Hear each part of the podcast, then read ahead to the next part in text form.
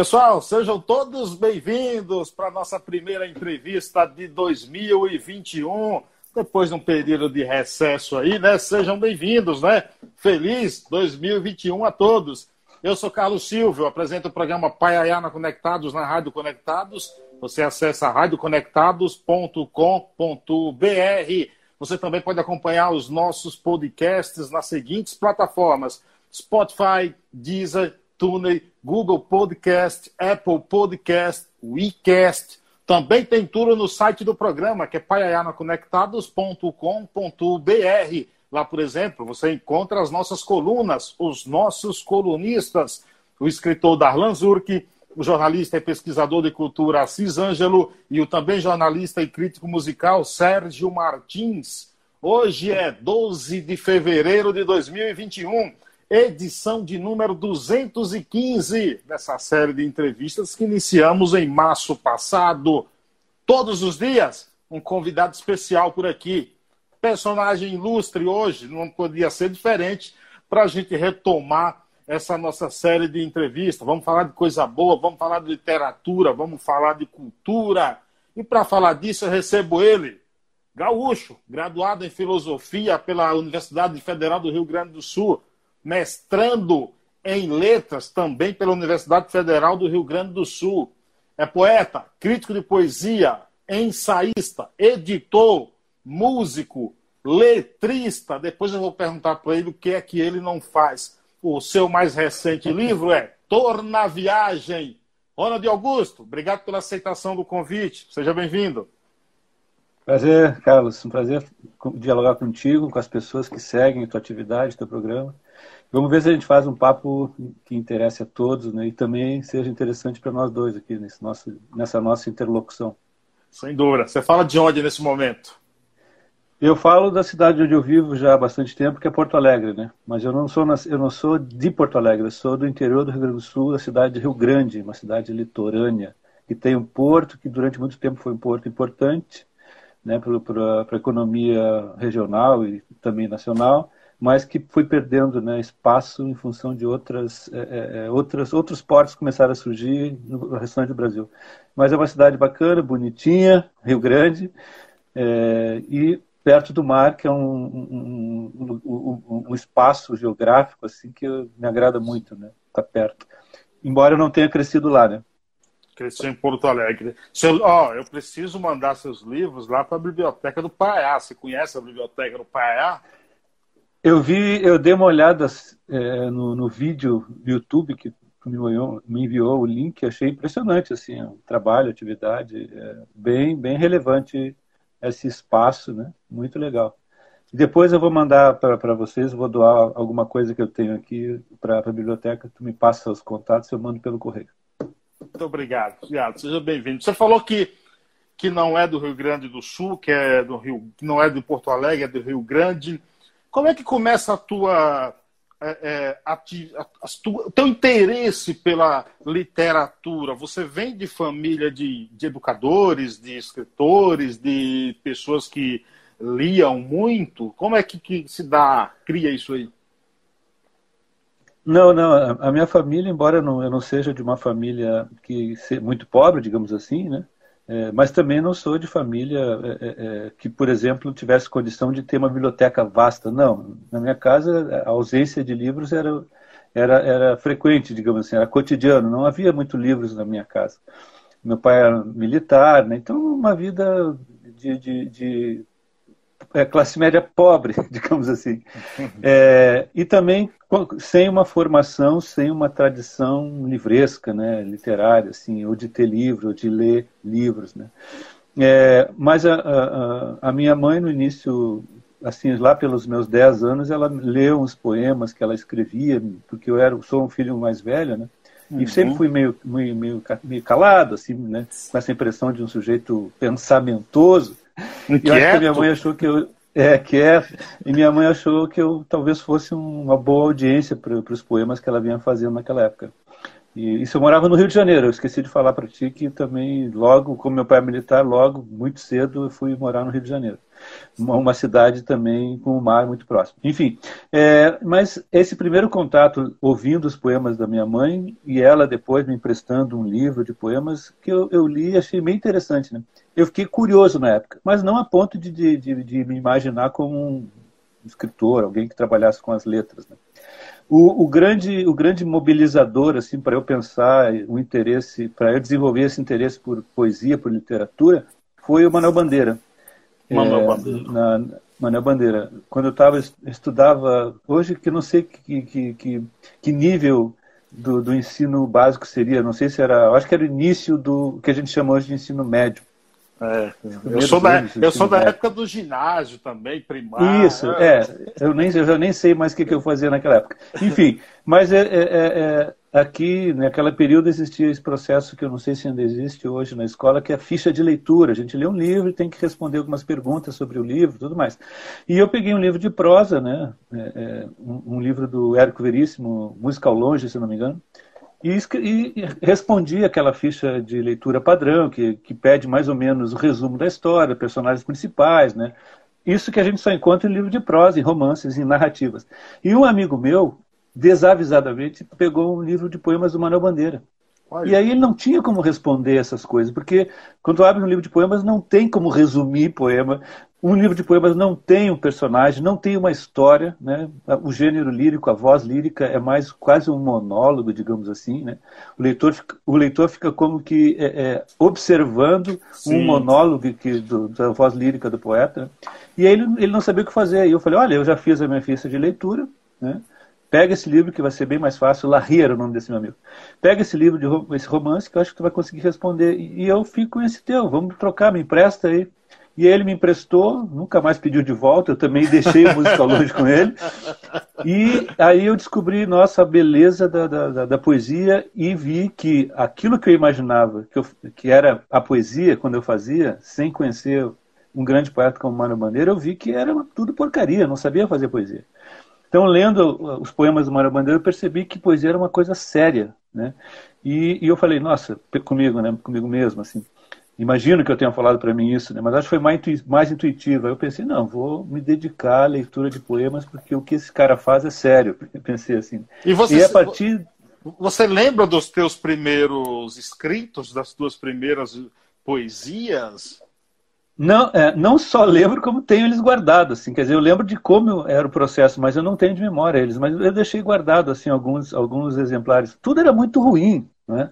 Porque eu, como eu, eu, comecei a fazer, e como todo mundo, quando começa a fazer poesia, começa a fazer poesia em cima de uma imagem, mais ou menos de senso comum, de que a poesia é alguma coisa das emoções, dos sentimentos, que tem que usar palavras bonitinhas, né? muitos adjetivos, pontos de exclamação, uma série de, de clichês que a gente que não sabe, que não conhece ainda tradições poéticas, que não conhece poetas, a gente imagina que poesia seja dessa forma existe uma imagem convencional do que seria poesia. Né? E, a, e a sentimentalidade está associada a essa imagem que a gente constrói sobre ela. Né? E então era assim que eu também comecei a fazer poesia, imaginando né, que eu estava fazendo poesia de verdade. Na verdade não era, era só um simulacro, né, muito ruim de poesia. É, então, com o Manuel Bandeira, eu comecei a perceber a importância disso, a seriedade disso, e comecei a procurar outros poetas. Né? E foi Mesmo, assim que mas... começou. O Manuel Bandeira que me ensinou é, que, na verdade, a poesia é uma arte mesmo, e não só um, um, um meio para expressar emoções. Porque expressar emoções, como eu digo nos meus cursos, até um cachorro expressa sacudindo a colinha, sacudindo o rabo, né? Os cachorros riem, a gente também nota isso. Todos os animais expressam uma série de emoções, mas a gente expressa mais do que emoções quando faz arte, né? Então tem Você... artesanato, tem uma série de coisas. Você falando isso aí, me lembrou de uma conversa que eu tive com Jorge Melo, cantor, compositor, o principal parceiro de Belchior. E a gente estava uhum. você, você que é letrista também, é, inclusive o Jorge Melo é autor daquela letra Notícia da Terra Civilizada de Belchior. Né? E, e, e ele falando sobre composições e sobre rimas, né? Que muita gente hoje rima verbo, mamão com ação, no seu coração, aquelas rimas fáceis assim. Você amor e dor, amor e dor. Amor, amor e dor. essas tuas poesias iniciais que você hoje, é, entre aspas, condena, é, eram assim também? Óbvio, era isso mesmo, porque também um dos clichês que acompanha também a poesia, embora seja um elemento básico da poesia, é que poesia tem que rimar. Né? Isso também é um clichê, porque se a gente vai olhar é, é, momentos mais remotos da poesia, durante muito tempo não se rimava. Toda a poesia homérica, e depois a poesia feita pelos latinos, pelos romanos, né? Ovídio, é, é, é Catulo, esses poetas não rimavam. A rima é uma coisa mais da Idade Média para cá. Né? Então, na verdade, a rima não é necessariamente algo que a gente tem que usar no poema. Ela é um dos elementos, óbvio, a gente pode aproveitar. Mas, como, como a gente diz também com, com relação a algumas outras coisas que são viciantes, a gente tem que usar a rima com moderação também. Né? quando é, quando e com é inteligência, você... com sensibilidade. Com inteligência. Quando é que você olhou no, se olhou no espelho assim e falou: Eu sou um poeta, eu tenho condições de escrever poesia. Existiu uma chave, assim, alguma coisa? Não, é, é, na verdade, a gente, a gente passa por diversos processos de, de confirmação, de, de confiança, também de ceticismo em relação a, a, a essas atividades, né? atividades intelectuais e criativas. A gente sempre fica oscilando. Né? É, mas eu acho que eu comecei, por exemplo, mesmo quando a gente publica um primeiro livro, há muita dúvida. Né? O meu primeiro livro, que eu considero assim, um livro profissional, de estreia, eu fiz outros, mas eram experimentos assim muito precários. É um livro de 83 chamado Homem ao Rubro. Depois que eu publiquei esse livro, que eu comecei a, pelas respostas, pelos comentários que, que recebi de alguns, de alguns amigos e poetas, que eu comecei a ver, ah, acho que eu levo jeito para a coisa, né? Vamos dizer assim. E aí que eu levei, que eu acho que ali eu comecei a ter mais confiança, né? Mas mesmo o processo de fazer o livro, de publicar o livro, ainda foi né, de dúvida. Depois do livro publicado e a recepção sendo, em alguma medida, é, é, é, é, generosa, e aí eu me entusiasmei mais e falei, não, vou seguir, vou seguir fazendo poesia. Mas você falou aí de, de, que foi esse livro em 83, né, segundo você citado aí, mas em 1979 você já ganhou um prêmio aí como revelação literária e, e, e entre os jurados ah, sim, sim, estava é. nada mais do que Mário Quintana. Isso também isso, já não é. foi, né? Faltou, faltou mencionar isso, acabo esquecendo isso. É, era um concurso, exatamente, era um concurso de, de, de, É um concurso que acontecia no Rio Grande do Sul, que era assim o ano inteiro, e cada mês havia um ganhador e alguns destaques, porque no final os 12 ganhadores e alguns destaques iam fazer parte de um livro. Né? E aí, um determinado mês, não me lembro qual, um, um poema meu ganhou como destaque. Né? Não, fui, não fui ganhador, mas isso já, já permitiu que um, um, eu, eu, eu, fosse, eu, eu publicasse pela primeira vez no livro. Eu não, eu, eu não considero assim a estreia porque não é uma estreia individual, era uma, um livro, um livro, uma antologia com uma coletividade de poetas. Né? E eu era, eu tinha um, um, poema apenas ali. É uma, é uma, uma seleta, como se diz, de, de diversos autores. Quando eu falei como estreia principal é o Homem Rubro, que é o meu livro solo, e ali eu tenho projetos, né, de, de linguagem que eu queria experimentar na época, tudo mais. Mas de fato, esse episódio também foi importante para estimular, porque, como tu lembrou, o jurado os, eram três poetas que eu que eu respeitava muito na época.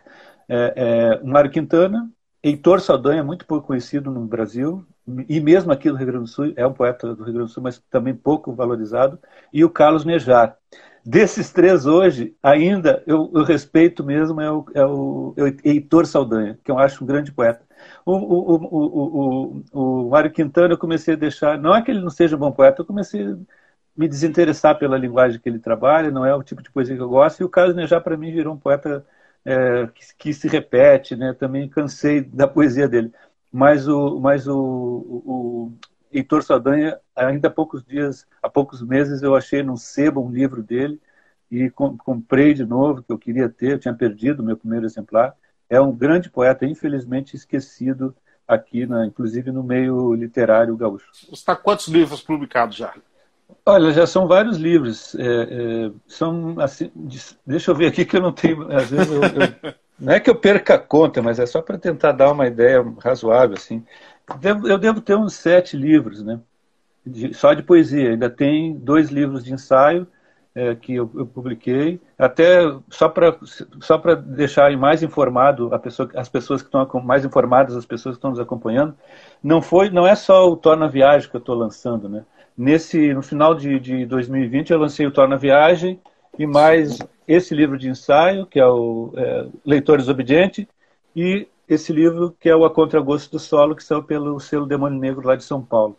Então são vários livros. Acho que no fim das contas é, é, tô, tô, vi o lançamento, uma, uma, nova postagem que eu fiz do, do Torna Viagem, né? Mas eu acho Sim. bacana a gente falar de um livro em particular para não ficar borboleteando né, super, superficialmente numa, numa quantidade de, de, de assuntos, é, digamos assim, de livros. É, né?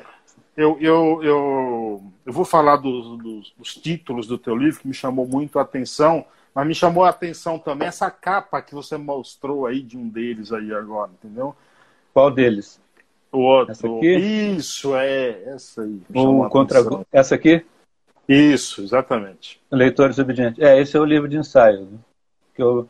É uma outra atividade, assim, um outro investimento intelectual e escritural que eu gosto muito de fazer, que além de fazer poesia, escrever textos críticos, analíticos, ensaísticos sobre questões de literatura, de artes em geral, alguma coisa de filosofia, porque eu fiz o curso de filosofia também, e temas sociais ligados a questões políticas, étnico-raciais.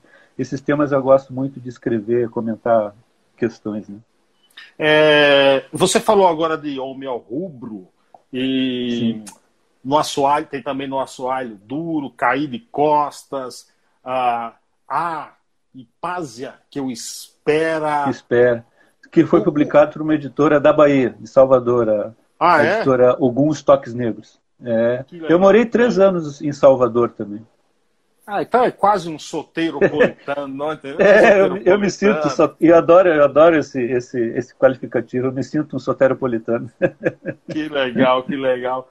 A pergunta que eu faço sobre esses teus títulos é o seguinte: é, é. Você, como um crítico literário, crítico poeta, a, a, a, tua exigência crítica já começa por, pelos títulos que e em si alguns deles já têm alguns já tem enigmas ali dentro.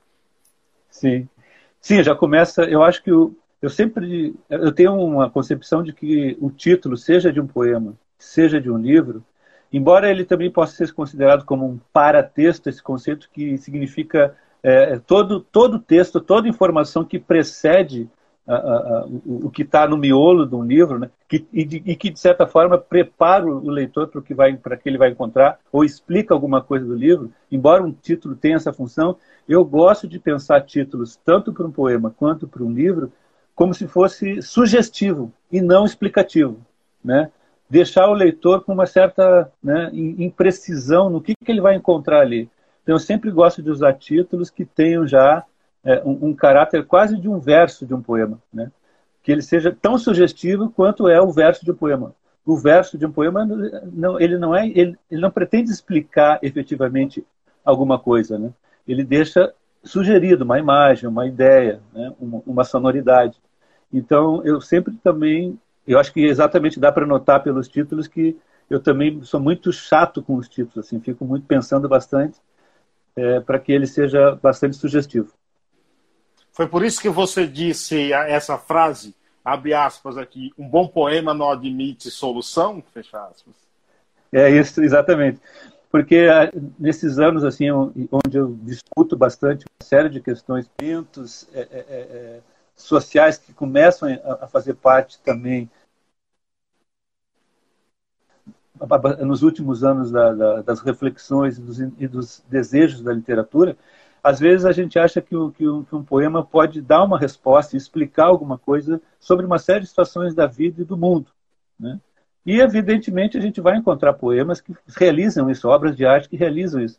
Mas, no geral, a impressão que eu tenho é que qualquer obra de arte, e um poema está incluído nisso, porque para mim um poema é uma, é uma espécie de obra de arte, é uma obra de arte, ela, a, obra de arte ela não, ela não consegue responder cabalmente né, a todas as questões sociais, emocionais, intelectuais que a gente enfrenta quando a gente se depara dentro da, da máquina do mundo. Né? Para lembrar o, o, poema do Drummond. Então, é, um poema, na verdade, ele não tem, ele não, um bom poema não tem solução, quer dizer, ele não tem uma, ele, ele não se explica inteiramente. A gente tem que conviver com essa ambiguidade que ele produz. Né? Isso, e eu, eu acho que isso que é legal, porque existe uma série de discursos que nos dão respostas. Discurso religioso pretende dar uma resposta, o discurso político pretende dar uma resposta para, umas, para, umas, para as condições materiais e, sociais que a gente vive. A filosofia tenta responder é uma outra coisa, pensando a filosofia no sentido mais tradicional. Né? Então, o texto jornalístico vai lá e vai, vai, vai reportar alguma coisa da realidade. E o texto literário ele pode nos dar outra coisa. Não que seja uma fuga da realidade, mas ele nos dá outra coisa. E essa outra coisa que é legal. E essa outra coisa é esse não sei o que que a gente não consegue precisar né, efetivamente. Mas eu acho bonito que a gente preserve essa qualidade da literatura como arte, como algo, como essa ambiguidade é, é, é valiosa que a gente pode ter, que a gente pode ficar sem ter uma resposta para as coisas. Não é o fim do mundo não ter uma resposta para as coisas. Né? Isso, qual, isso eu acho importante. Qual é, e qual é o papel da poesia num mundo tão conturbado, tão cheio de, de tão cheio de especialistas, por exemplo? É. Eu acho que ela pode ter diversos papéis e ela pode ter diversas funções e essas funções que eventualmente ela venha a ter são resultado dos interesses, dos desejos de cada poeta. Porque, na verdade, é, é não tem, eu não posso, é, é, é difícil afirmar que a poesia pretende isso e não aquilo. Pensando a poesia como conceito, a gente não é difícil é, é, colocar um caminho para a poesia enquanto conceito. Ela é cabe tudo na poesia. Mas eu posso dizer que ah, tal poeta, ou tal masculino, ou tal poeta feminino, qualquer um poeta pode ter, qualquer poeta pode ter e desejar alguma coisa, é, um objetivo, uma meta quanto com a sua poesia. Né? Então, o, o que a poesia pode fazer dentro de um determinado quadro depende do que, que o poeta, em particular, pretende com aquela poesia. Então, a poesia pode ser política, a poesia pode interferir em aspectos religiosos, a poesia pode se aproximar da filosofia, a poesia pode é, é, é, é, representar ou, ou, mitigar certas dores existenciais, pode um monte de coisa, porque cada poeta vai imprimir na sua, na sua atividade essas características. Né? Mas, no geral, como eu falei antes, o que a poesia, no geral, acho que ela nos oferece é isso, é uma possibilidade alternativa de, de, de, de representação do mundo a gente pode pensar, pode aceitar que o mundo representado na, na, na, na poesia assume uma figura mais, mais veloz, mais vertiginosa. Né? E, é, eu, e é isso que eu acho legal, a gente conviver com isso. Né? Porque a, a poesia é linguagem. Né? A gente não pode esquecer isso, que poesia é linguagem. Ela não é uma janela para o mundo. Alguns poetas podem né, usar desse, desse, dessa estratégia, mas eu acho que a poesia ela é um espaço onde a gente vê uma linguagem acontecendo, onde a gente se confronta com uma linguagem é, é, sendo per, performatizada ou performada. Né? Isso que, que me interessa, a poesia como linguagem. E claro que como linguagem também o mundo está ali. No, no Torna Viagem está mais inserido a linguagem política? Exato. Um, um, um, então, é, é, é, o próprio exemplo disso. No Torna Viagem, eu, eu, além de, de, eu incorporar vários temas, ou seguir trabalhando com vários temas e, e, formas que eu já venho trabalhando há bastante tempo, eu resolvi incluir uma sessão com poemas francamente ou temerariamente políticos. E, e, e poemas que podem, até eu comento isso, já comentei isso em outros lugares, poemas que podem daqui a um, dois anos é, é, serem considerados poemas datados, anacrônicos, né? que, que ficavam que porque estão muito muito é, rentes a esse momento que a gente vem vivendo nos últimos anos, onde a gente inegavelmente vê uma faceta no Brasil mais conservadora, né? mais reacionária até. Né? Então eu resolvi colocar escrever e publicar esse, esse, esse conjunto de poemas no Torna Viagem, porque eu não vou me abster nesse momento de não me, me posicionar politicamente. Eu assumo um lado nesse quadro complexo e controverso é, social e político que a gente está vivendo. Né? Então eu não posso ficar em cima do muro. Né? Eu assumo o risco de de um olhar parcial para esse momento histórico que a gente está vivendo. E, e esse olhar parcial estão ali nesses poemas que são também inventivos. É linguagem também. mas eles estão bem marcados por, uma, por um interesse de pensar as condições políticas e sociais do nosso tempo. É um dever do artista se posicionar?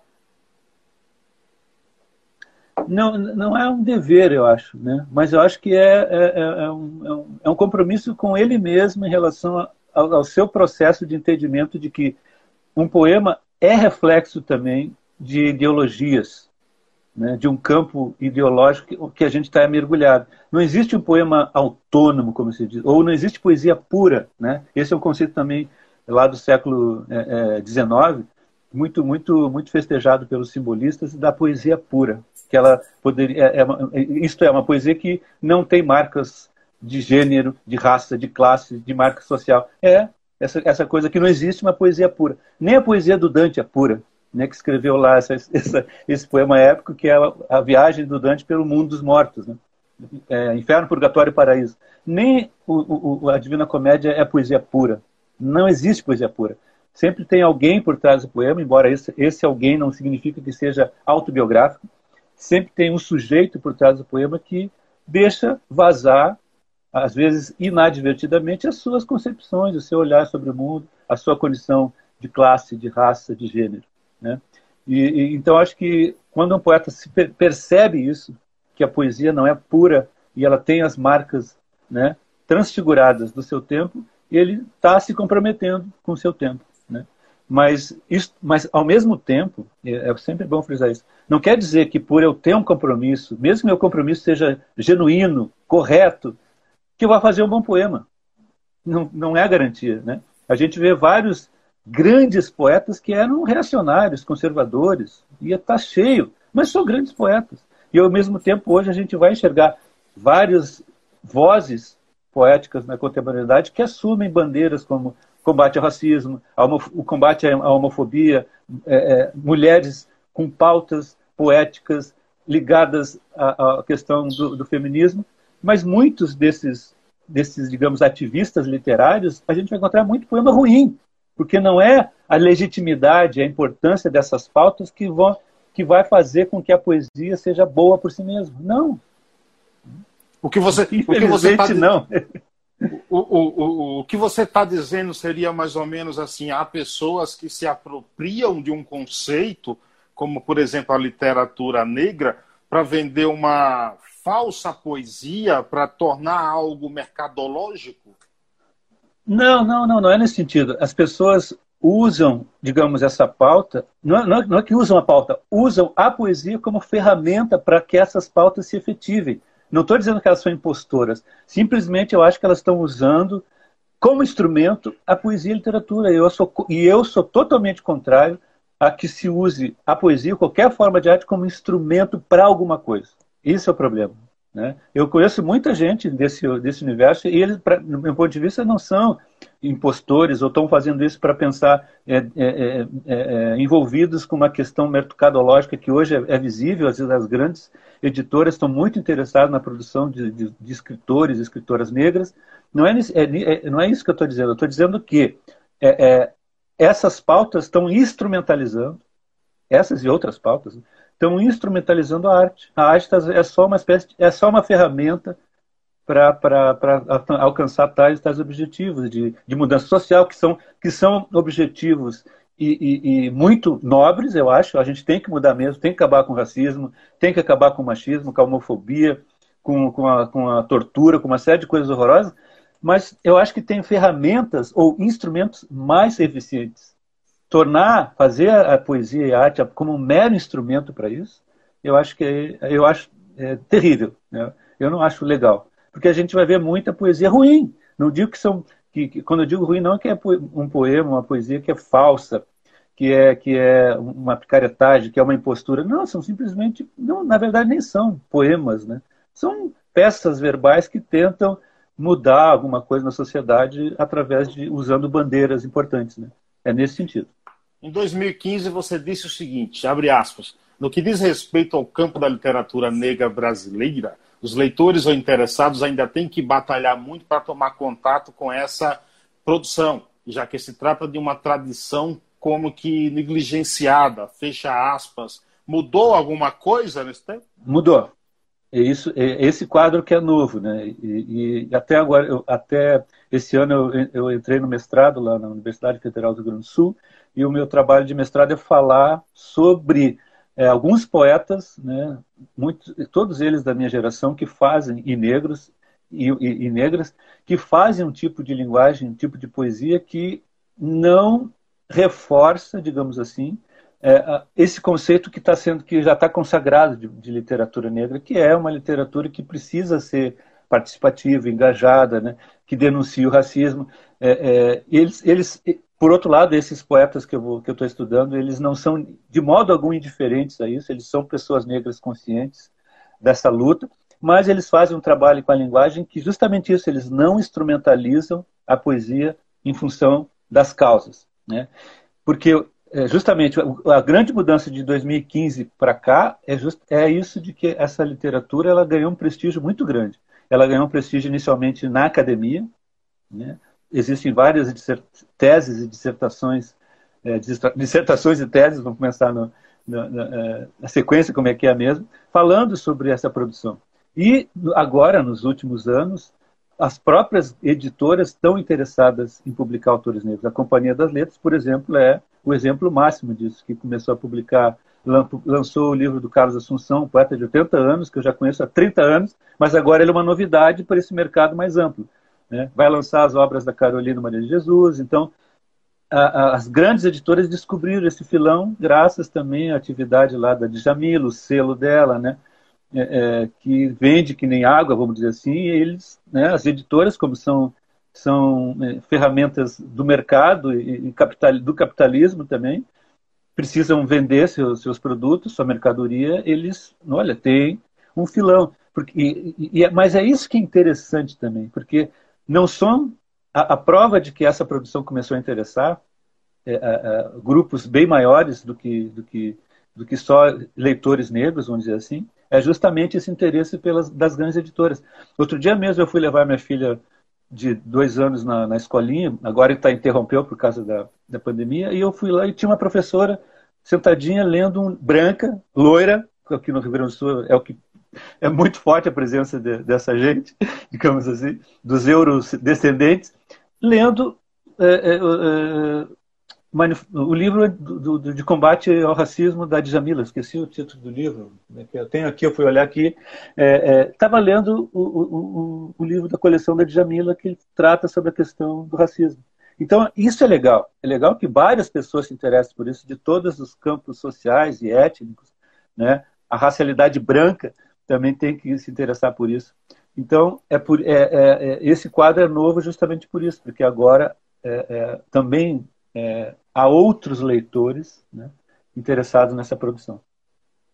É, quando você fala, por exemplo, de uma leitora branca lendo o, o livro aí, com, de combate ao racismo, como você citou, você ainda sente falta de que a grande mídia ainda não exponha, por exemplo, uma, numa propaganda ou, sei lá, numa novela, ou seja lá que for a programação, um, um leitor negro lendo? É, me espanta ainda. Eu até há tempos eu observo isso. Há muito tempo eu observo isso. Primeiro, outra, um, detalhe. Só, vou, isso que vai servir de, de premissa para o que eu vou falar em seguida. Não existe uma literatura brasileira, existe uma literatura branca brasileira, que a, majoritariamente quem sempre produziu, historicamente, foram os brancos. E essa literatura acaba disfarçadamente ocultando essa, essa verdade. A literatura brasileira é a literatura feita por pessoas brancas, né, no geral. Agora que está começando a mudar. Então, no campo, especificamente no campo do sistema literário, a gente vê várias propagandas, várias chamadas para cursos, oficinas, festivais de, de literários. E as peças publicitárias, quando constrói é, a imagem que vai vender tal ou tal evento, quando aparece uma, um modelo com um livro na mão, ou apenas um livro na mão de, um, de uma pessoa, nunca é de uma pessoa negra.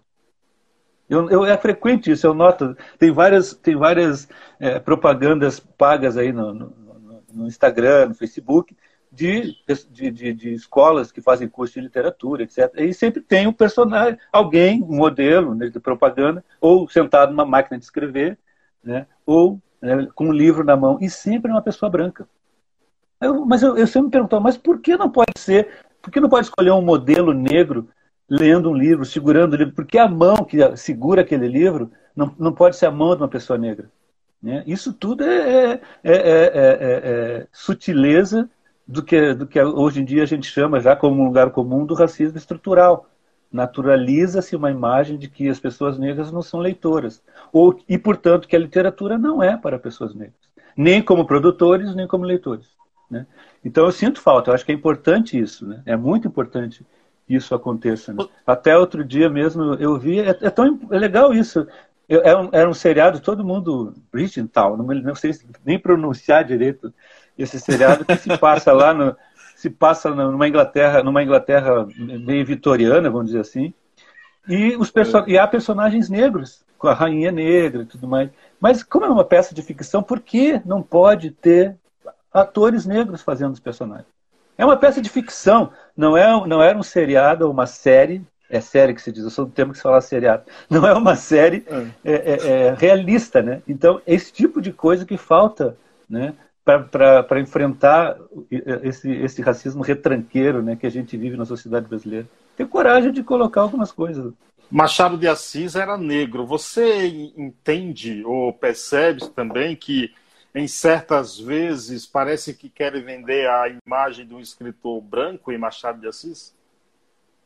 Sim, sim, isso felizmente isso mudou bastante, né? Mas eu, eu ainda vivi muito tempo, né? É, é, também não sabendo que Machado de Assis era negro. Né? Depois eu descobri isso.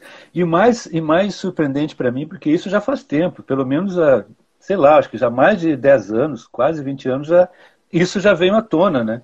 Mas como, como demora chegar lá no chão da fábrica, lá nas pessoas que não estão acostumadas a ler, né? no, senso, no leitor comum. Né? Isso ainda demora para chegar. Eu faço muitas oficinas e cursos é, é, palestras para alunos do ensino médio, né, ou anos, e anos finais do fundamental. E eu, isso eu notei, até alguns anos atrás eu fiz um, um, uma sequência de palestras aqui pelo interior do Rio Grande do Sul, né, até e mês, mês retrasado, no final do ano de 2020 eu andei por São Paulo também, fazendo algumas palestras, e muita, muitos alunos ainda não sabem, né, alunos de ensino médio, que não sabem que Machado de Assis é. Quando eu falava nessas palestras, eles ficavam assim, olha, é, não sabia, né? muita gente não sabe ainda. Então, isso é, se os alunos não sabem, é porque os professores ou não sabem ou não têm interesse de chamar a atenção para isso. Né? Porque muita gente acha, não, não importa que ele seja, importante é que ele organismo. Importa para as condições né, é, é, de, de apagamento da, da, da humanidade das pessoas negras ao longo da história e nega, a negação da humanidade das pessoas negras ao longo da história do Brasil, é importante que a gente diga que o maior escritor brasileiro, e é verdade, o maior escritor brasileiro de todos os tempos, talvez da América Latina, porque agora está sendo descoberto pela Europa e pelo, pelos Estados Unidos, assim, era negro. Então é importante que se diga isso. Não adianta só dizer que ah, isso é secundário. Não é secundário, é importantíssimo. A, a condição do intelectual, do intelectual e poeta num país como o nosso é, em que grande maioria da população não tem acesso a uma educação boa, uma educação de qualidade. É, é, qual, o, o, que te, o que te coloca, o que te é, é desafiante nessa condição? É, é o que é desafiante para mim, e, e, foi justamente é, fazendo esse, essas conversas, tendo essas conversas com esses alunos do ensino médio, é faz, mostrar para eles que, que é um público que não que não se não se não se debruça com a mesma paixão, com o mesmo interesse que eu e outros que a gente chama os iguais pela, eh, pela literatura, como você falou, é, é, algo mais de um, de um grupo pequeno que gosta de literatura, intelectuais, tá, tá, tá. É, é, foi justamente o, no contato com esses alunos, né, é, faz, do ensino médio, do, do ensino público, isso é importante frisar, não do ensino privado, é justamente isso. Como é que eu vou falar para eles sobre algo que eu considero tão importante se para eles isso não tem tanta relevância ou não faz parte da, da, da, da experiência deles? É, então, isso que para mim foi desafiante e, e, eu confesso que eu saí satisfeito porque eu acho que eu consegui levar e consigo passar para esses alunos uma coisa que é essencial para mudar a nossa relação com a literatura e, é, e é um clichê que a gente escuta direto quando, a gente, quando se fala na relação professor-aluno, né? é, é que a gente, o escritor ou o professor, quando tem que ele é mais convincente para o aluno se ele mostra o, a paixão dele por, por aquilo que ele que ele está ensinando, né? E aí ele, os alunos também embarcam, eles confiam, eles acreditam em ti e embarcam nesse jogo, entram nesse jogo contigo. Eu acho que é, é, é, é por isso que, para mim, eu noto isso, eu vejo depois na recepção, no diálogo depois das palestras, eu acho que eu consigo passar para esses alunos como a literatura é algo legal, bacana, pra, principalmente, claro, para mim. E eles se entusiasmam também com isso. Né? Eu acho que esse é, é, é, é eu não tenho uma solução assim, claro, de ah, como é que a gente poderia resolver esse problema da, da, da, da dificuldade de leitura, do pouco interesse por literatura. Isso é um, é um, processo muito, muito, ah, muito complexo e exige mais pessoas pensando sobre isso. Envolve, envolve o mercado livreiro editorial também, porque o livro é caro ainda. Né? O, o, o, o, poder público deveria estar mais atento. Eles têm projetos, mas acho que deveria cuidar mais disso. Né? de, de, subsidiar, talvez, não sei como, eu também não, não tenho uma resposta clara sobre isso. Mas o modo como eu talvez colabore de algum modo para mostrar que a literatura é uma coisa importante, é isso quando eu vou falar para os meus alunos. Eu não fico dizendo, ah, a literatura é importante porque vocês têm que ler, porque vai transformar vocês. Eu tenho que conseguir transmitir para eles. Cai, na. Cai na subjetividade, não é? É, eles têm que, eles têm que embarcar, não é embarcar, eles têm que topar participar desse jogo por essa questão subjetiva é, isso também é um outro clichê que, para quem é pai, sabe muito bem disso, disso é que a, a, educação dos filhos é muito mais, como se diz, pelo exemplo do que pelas coisas que a gente tem que dizer para o filho. Né? Se o meu filho me vê lendo, eu não preciso dizer para ele, ó, oh, tu tem que ler. É, então aqui em casa a gente tem livro, eu leio, eu leio. A, a Martina, nossa filha que vai fazer dois anos, ela vai.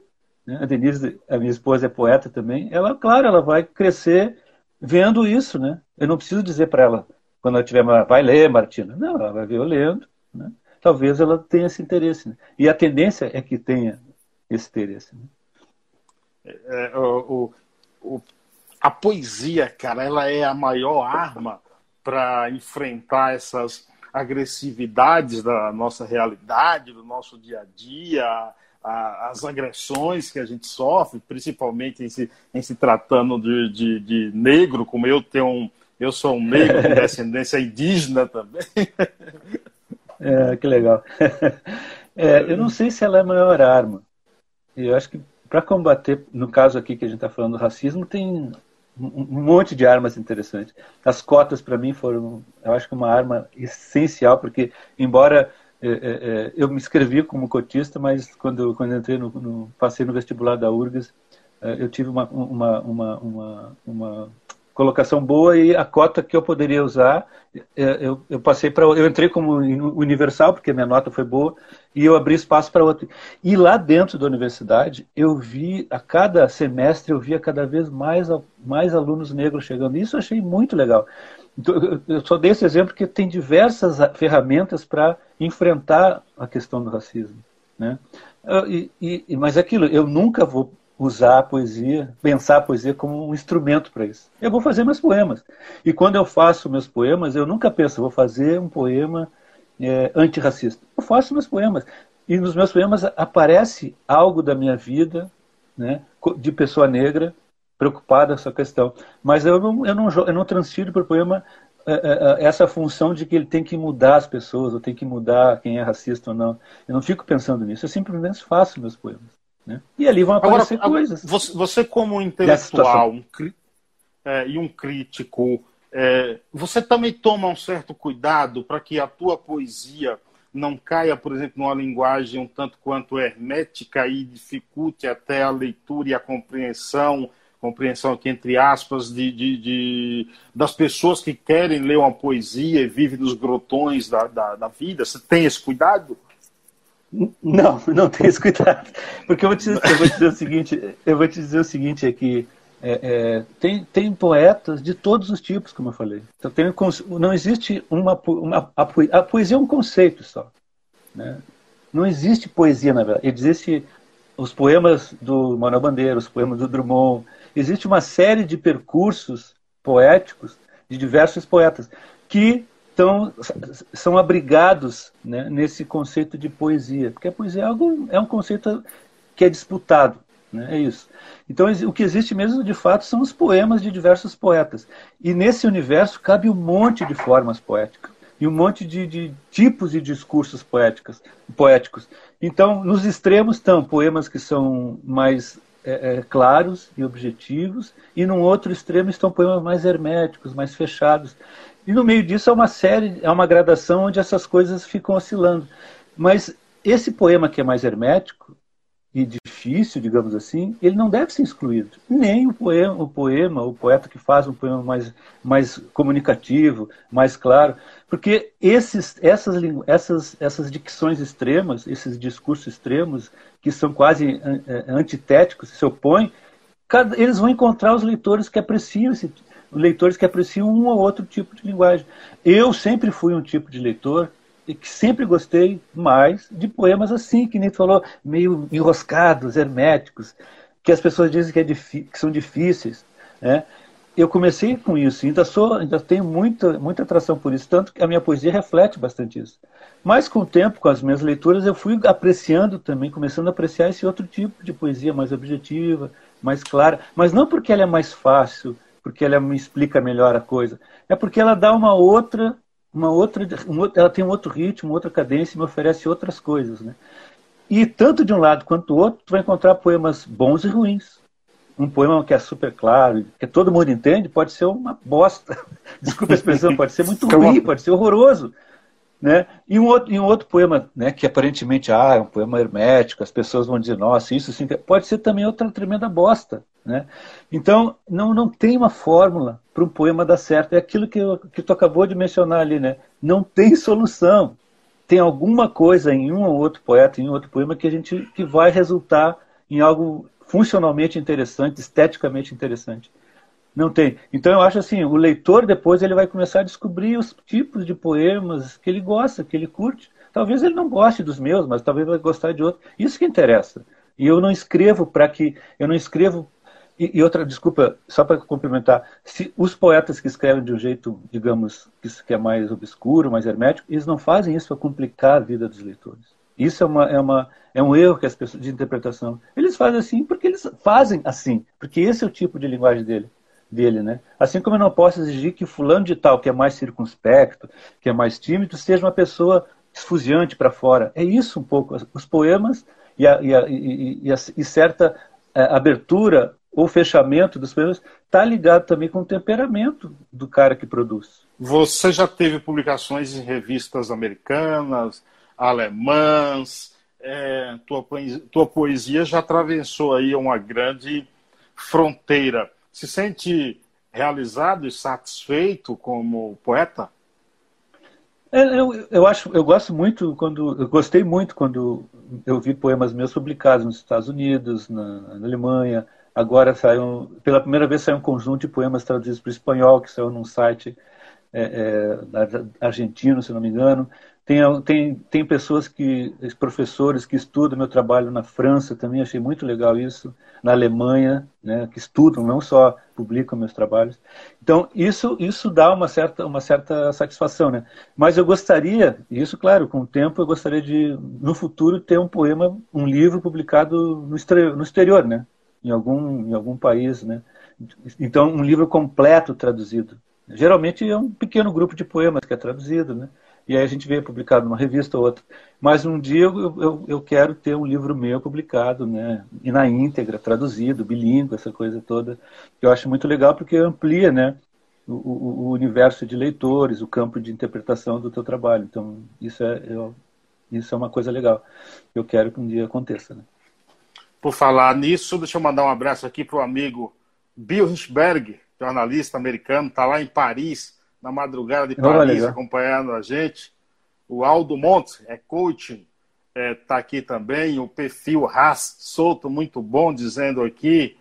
Célio é. Ferreira, Alex Lima também, muito obrigado. Entraram por aqui. O James disse: o poeta pode desenvolver uma poesia para apresentar alguma coisa que o incomoda. Por isso, poesias que falam de política ou outros temas, outros temas. Fazendo essa poesia, ele desabafa, acho, Concorda, poeta?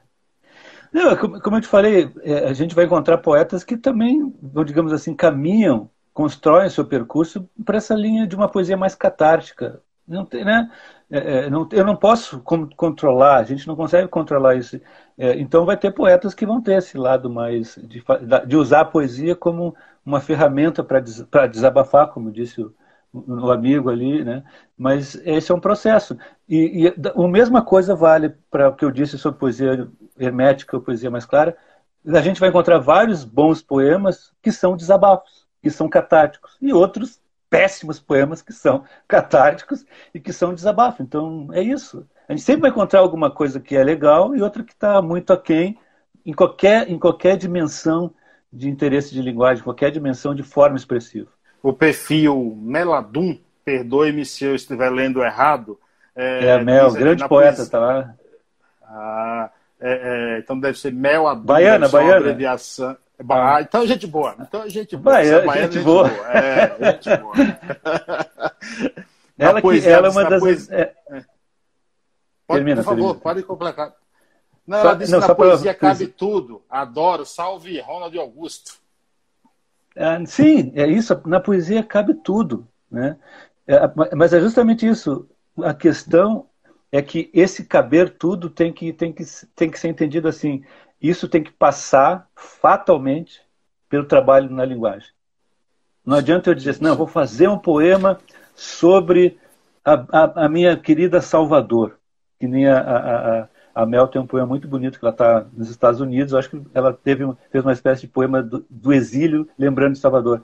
Ela falou sobre Salvador, mas ela sabe, mas no poema dela a gente vê o tratamento da linguagem. Não, não foi só um, uma nostalgia de Salvador. Ali tem uma construção de linguagem que faz o poema ser mais eficiente ainda. Não só pela, é. pelo efeito emocional da saudade que ela, a Mel ali sentiu por estar longe de Salvador. E é um poema crítico também. Então, né? É isso. Cabe tudo, mas tem que passar necessariamente pelo, pelo crivo da linguagem. Ela vai ter que fazer um poema agora sobre o Paiaiá. É, é, o, Bill, o, o Bill fala aqui que você vai conseguir sobre publicar um livro lá. O Amari, Amari, Amar, Amarildo, quase não sai. Ele diz: Ronda é um dos maiores poetas brasileiros contemporâneos. Olha que legal. Entrou Valdelice Souza por aqui, lá na Bahia. Ô poeta, mestre, para quem quiser encontrar os teus livros, onde estão disponíveis? Estão também em formas digitais ou você ainda é só no papel? Não, eu, eu, eu, tenho um poema, eu tenho um livro só, que é o Nosso Olho Duro, que ele é em e-book. Então entra na Amazon lá, dá para baixar por e-book. É, e no mais eu gosto de livro impresso, papel mesmo. Né? Então esses livros aqui que eu acabei de, de, de mostrar, o Torna Viagem, o, o Leitor Desobediente e o A Contragosto do Solo, é, as pessoas têm que entrar na, na, nas respectivas editoras, nas páginas de venda das re, respectivas editoras e lá fazer a compra do livro. Né? É, esse é o processo, principalmente hoje em dia que a gente está nessa pandemia. Né? É, então, Sim. esse é o caminho. Né? Também entrando em contato comigo, se eu tiver exemplar né, nas redes sociais. Se eu tiver exemplar comigo, a pessoa pode comprar diretamente, diretamente comigo, porque também já levo o livro autografado. Poeta gaúcho, Pô, você é Grêmio ou Inter? Eu sou Inter. É Inter? tá, sou Inter, tá lá em cima, tá bem, tá bem na fita. Tá é, mas a gente, a gente deu um vacilo agora que a gente perdeu pro Fortaleza lá, né? E aí o, o Flamengo tá, tá, A gente Ceará, só tá um ponto do Flamengo. Perdeu, é, perdeu Ceará? Pro esporte, perdeu pro esporte. Esporte. Esporte do Recife, pro... né?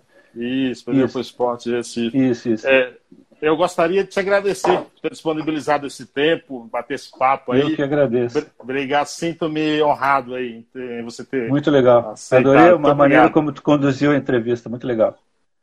Eu que agradeço. Muito obrigado, mestre. Ó, se inscrevam no canal Paiaiana Conectados, que esse vídeo vai lá para o YouTube.